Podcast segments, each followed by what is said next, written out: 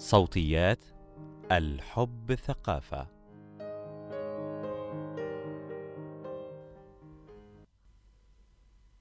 سؤال كثيرا ما يراود الأم أو الأب عند التفكير في الانفصال أو الطلاق، وفي بعض الأحيان يتراجع الشخص عن القرار لخوفه على مستقبل الأطفال. فمن المؤكد أن حياة الأطفال ونشأتهم بين أبوين متفاهمين وفي عائلة مستقرة هو الأفضل دائما، ولكن عند استحالة توفير ذلك يصبح الطلاق هو أفضل الاختيارات المتاحة. أفكر في الطلاق، ولكن ماذا عن أطفالي؟ مقال لأميرة يحيى. نحتاج أن نتعرف أكثر على مدى تأثير الطلاق على الأطفال وكيفية تجنب آثاره السلبية عليهم، وأن نتعرف على احتياجاتهم في هذه الحالة وكيفية تلبية هذه الاحتياجات. أثبتت لنا الدراسات المختلفة أن الأطفال في حالة طلاق الأبوين يتعرضون إلى تحديات نفسية كثيرة، فهم أكثر عرضة عن غيرهم للإصابة باضطرابات سلوكية مثل زيادة السلوكيات الاندفاعية وزيادة نسبة الإصابة باضطراب المسلك Conduct Disorder، وهو اضطراب سلوكي يتصف بشكل عام بالسلوك العنيف وإيذاء الآخرين، واضطرابات نفسية مثل اضطراب التكيف Adjustment Disorder أو الاكتئاب أو اضطراب القلق العام. كما تزداد نسبة الصعوبات في التعليم بشكل عام، بالإضافة للتأثير على حياتهم في المستقبل مثل صعوبات في العلاقات المختلفة وانخفاض الثقة بالذات أو ارتفاع خطر التعرض لمشكلات تعاطي المواد المخدرة في المستقبل. أكثر فئة عمرية تتأثر بطلاق الأبوين هي من عمر ستة إلى اثني عشر عام، وهي مرحلة التعليم الأساسي، مما يشكل تحد كبير أمام الأبوين الراغبين في الطلاق إن كان لديهم أطفال في هذا العمر. والآن بعد معرفة هذه التأثيرات المختلفة علينا معرفة كيف نتخطاها. مرحلة ما قبل الطلاق، الحوار المفتوح ومشاركة الأطفال. لا تفاجئ أطفالك يوم الطلاق أنه سيحدث الآن وفجأة، فمن الضروري تهيئة طفلك قبل القيام بذلك بشكل رسمي. ومن المدهش ما ستكتشفه عند محاولتك الحديث معهم، ففي أغلب الأحيان يدرك الأطفال الخلاف بين الأبوين ومشاجراتهم التي تحدث بشكل متكرر، فهم يعرفون رغم صغر سنهم أن هناك خضب ما بين الكبار في المنزل. إذن فدور الأبوين في هذه المرحلة هو التحدث بشكل بسيط ومفهوم يساعد أطفالهم على فهم الوضع الأسري وما يجري حولهم. من الممكن استخدام عبارات مثل: نحن لا نتفق معظم الوقت على نفس الشيء، لم نعد نحب نفس الأشياء كما كنا، نحن نفكر ألا نصبح زوجين ولكن سنحاول أن نبقى أصدقاء يعيش كل منا في منزل منفصل حتى نبقى جميعا سعداء. حاولوا دائما استخدام لغة بسيطة يفهمها أطفالكم، واعطوا إجابات على أسئلتهم، وتأكدوا أنهم قد فهموا ما تقولون، واسألوهم عما يشعرون به تجاه ذلك وعن توقعاتهم عن التغير القادم في حياة الأسرة. تذكر وتذكري أن شريكك هو أب أو أم لطفلك. يسأل الأطفال أحيانا: من السبب في الطلاق؟ ومن هو المخطئ؟ لا داعي لإدخال الأطفال في تفاصيل الخلافات أو التحدث بشكل سلبي عن أحد الأبوين أو محاولة كسب الأطفال في صف أحدكم، فالحفاظ على صورة الأبوين الجيدة أمام أطفالهم هو مسؤولية جميع أفراد الأسرة.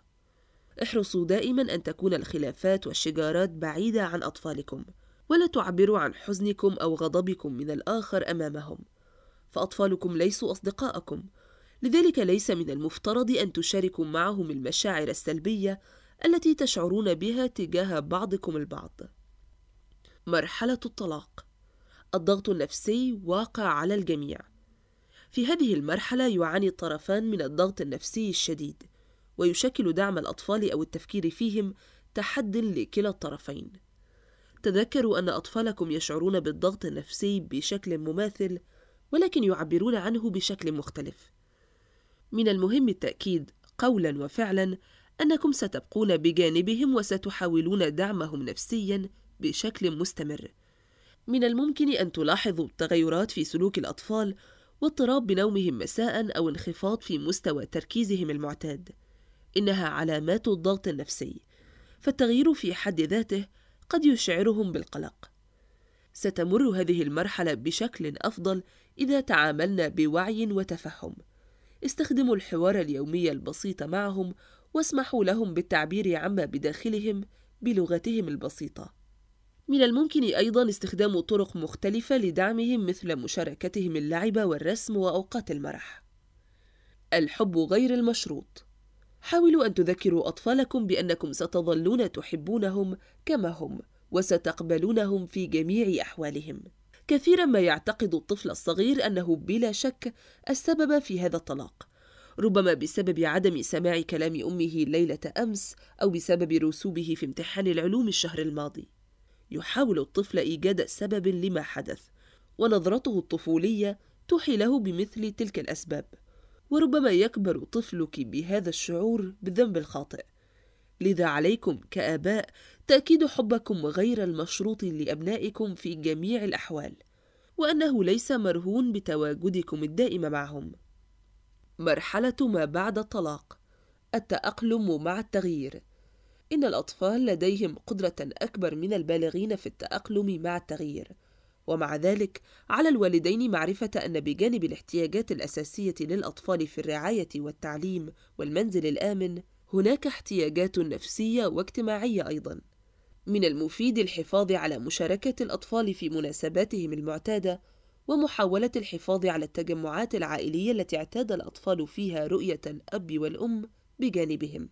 من الممكن أيضاً المتابعة المستمرة مع المدرسة أو النادي لمعرفة أي تغيير قد يصيب الأطفال خارج المنزل، والتدخل والدعم بشكل صحيح ومبكر عند الحاجة لذلك. طلب المساعدة. لا يحدث الطلاق كل يوم في حياة الإنسان، وعندما يحدث فهو بالتأكيد ليس بالحدث السهل المعتاد. وكي نتمكن من الحفاظ على صحة أطفالنا النفسية، يجب الحفاظ على صحتنا أيضاً عن طريق زيارة متخصصين في الصحة النفسية، وقد يكون ضرورياً في بعض الأحيان.